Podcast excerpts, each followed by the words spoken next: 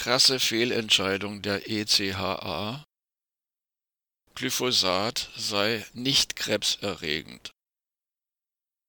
Die Europäische Chemikalienagentur ECHA stuft das Pestizid Glyphosat trotz erdrückender Beweislast als nicht krebserregend ein. Erneut setzt sie sich damit über die Klassifikation der Internationalen Agentur für Krebsforschung der Weltgesundheitsorganisation WHO hinweg, die dem Pflanzengift im Jahr 2015 bescheinigte, so wörtlich wahrscheinlich krebserregend für den Menschen zu sein Dabei haben zahlreiche danach publizierte Studien den Befund weiter erhärtet.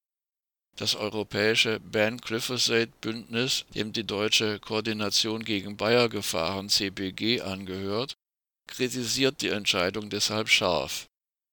Zitat Wieder einmal hat sich die ECHA einseitig auf die Studien und Argumente der Industrie verlassen, und das, obwohl eine kürzlich durchgeführte Überprüfung von Industriestudien zur DNA-schädigenden Wirkung von Glyphosat durch Wissenschaftlerinnen und Wissenschaftler des Wiener Krebsforschungsinstituts zu dem Ergebnis kam, dass nur zwei von 35 Industriestudien als zuverlässig, 15 weitere als teilweise zuverlässig angesehen werden können und 18 dieser Studien aufgrund erheblicher Abweichungen von den geltenden Testrichtlinien als nicht zuverlässig eingestuft werden müssen, heißt es in der Pressemitteilung.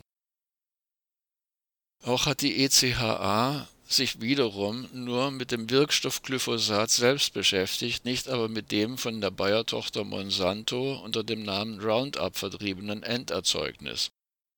Da dieses noch viele Beistoffe enthält, erhöht sich nach Meinung vieler Wissenschaftlerinnen und Wissenschaftler das Gefährdungspotenzial das wiederum räumt sogar Monsanto ein, wie aus firmeninternen Unterlagen hervorgeht, die in den Schadenersatzverfahren als Beweismittel dienten.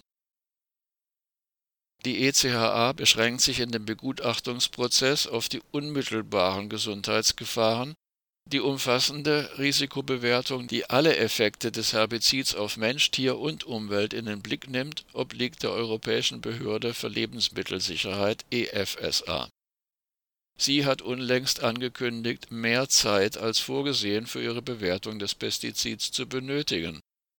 Die Zulassung von Glyphosat läuft allerdings Ende des Jahres aus. Zitat Nun steht zu hoffen, dass die Beurteilung der Lebensmittelbehörde wirklich nach dem neuesten Stand der Wissenschaft erfolgt. Die EFSA hätte dies jedoch gut noch 2022 schaffen können. Durch die Verschiebung darf Bayer jetzt ein Pestizid mit ungeklärtem Status noch rund ein Jahr weiterverkaufen und so noch einmal Millionen Euro einstreichen.